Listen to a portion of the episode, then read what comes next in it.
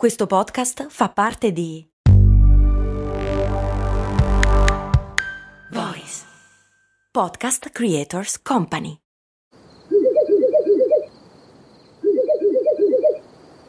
La libertà ti sta chiamando. Sono arrivati gli incentivi Jeep.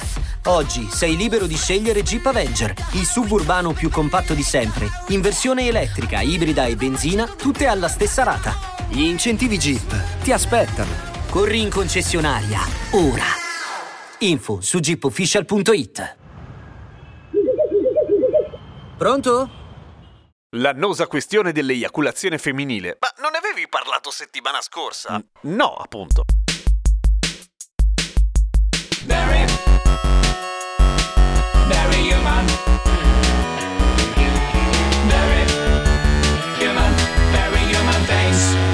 Ciao, sono Giampiero Kesten e questa è Cose Molto Umane, il podcast che ogni giorno, 7 giorni su 7, ti spiega, ti racconta qualche cosa. Appunto, come dicevo all'inizio, settimana scorsa abbiamo parlato di quello che è comunemente noto come lo squirting e che effettivamente non ha un nome scientifico vero e proprio, pare, ma spesso viene assimilato all'eiaculazione femminile come se fossero la stessa cosa, ma sono ben diverse in realtà. Ovviamente hanno anche delle similitudini, come per esempio il fatto che ambedue vengano prodotte dalle stesse ghiandole, cioè le ghiandole di skin, di cui vi ho ampiamente raccontato nella puntata appunto quella sullo squirting, cioè quelle ghiandole che hanno molto a che fare con la prostata, maschile ovviamente perché ce l'abbiamo solo noi, e che per un breve periodo durante la gestazione nel feto sono la stessa cosa, poi in seguito alla differenziazione, cioè fra tratti maschili e tratti femminili, diventano appunto le ghiandole di skin e producono sia lo squirting che l'eiaculazione femminile. Non sempre però, nel senso che ovviamente è una questione estremamente individuale, ci sono donne che squirtano e donne che hanno l'eiaculazione e donne che non hanno nessuna delle due, ma ovviamente non ha niente a che fare con quello che è il piacere durante il sesso, cioè non è che siano testimoni queste due emissioni di piacere e se non ci sono allora non è bello abbastanza. È appunto una questione estremamente individuale, ma vediamo le differenze. Prima di tutto, la quantità. Lo squirting è tendenzialmente molto abbondante, mentre l'eiaculazione al contrario no, anzi si parla di un millilitro, cioè pochissima roba. Ma questa ovviamente è una differenza abbastanza empirica da un punto di vista scientifico e anche qua, come dicevo l'altra volta, come tutto quello che riguarda specificamente il corpo femminile,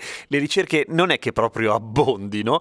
Comunque, per stare appunto alla scienza, la composizione chimica delle due emissioni è molto diversa. Per esempio, nello squirting c'è intanto molta più acqua naturalmente, ma ci sono anche urea e acido urico, completamente assenti invece nell'eiaculazione femminile, che invece contiene un casino di fruttosio e un casino di glucosio, a loro volta appunto assenti nello squirting. Altra differenza è lo stimolo che lo produce, nel senso che lo squirting non sempre, non per tutte, corrisponde all'orgasmo, mentre l'eiaculazione femminile invece sembra essere molto più legata a quella situazione. Anche se, anche qua, i dati mancano tantissimo, come per esempio sulla quantità di donne che eiaculano. Le ricerche sono completamente matte, ci sono alcune che dicono che il 3% delle donne eiacula e altre che dicono che il 54% delle donne eiacula, per cui ovviamente ci si perde abbastanza, anche perché nella maggior parte dei casi, per ovvie ragioni, si basano su autodichiarazioni, cioè su interviste. E la verità è che la maggior parte delle donne che eiacula non se ne accorge nemmeno perché non ne prende coscienza, non sempre si vede e diciamo che in quel momento sei giustamente distratta da altre cose. Anche l'aspetto è diverso, nel senso che l'eiaculazione femminile assomiglia almeno visivamente di più a quella maschile, è di colore bianco e spesso si confonde con l'altro grosso capitolo dei liquidi prodotti dall'organo riproduttivo femminile, cioè quelli più comuni, il lubrificante, quelli che devono esserci per una questione puramente fisica, dal momento che sono due superfici che devono scorrere auspicabilmente l'una sull'altra, altrimenti farebbe discretamente male, credo. Esattamente come per lo squirting, non eiaculare, cioè l'assenza di eiaculazione non corrisponde a un minor piacere o al fatto che non boh, ci sia qualcosa di sbagliato, assolutamente no. È appunto, lo ripeto ancora una volta, una cosa totalmente individuale e le cui origini, o meglio il perché, a volte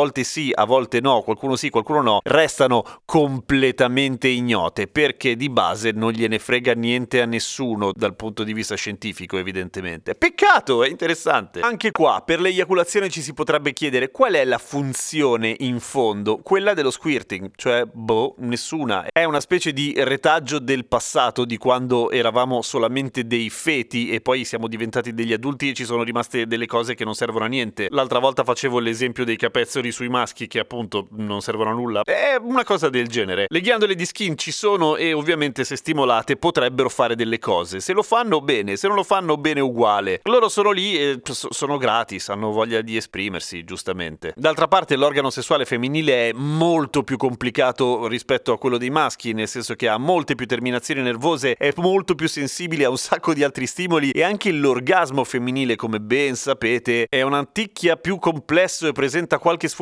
in più rispetto al nostro, che andiamo un po' più dritti, ecco, senza troppi fronzoli, pare. Che noia. Quindi, ehi, quante cose in comune abbiamo! N- non moltissime, però almeno questa sì. Spamma e condividi la puntata da Spotify dove ti pare e seguimi su Instagram, sono Radio Kesten. Più o meno ogni giorno rispondo in diretta ai vostri commenti su Spotify. A domani con cose molto umane.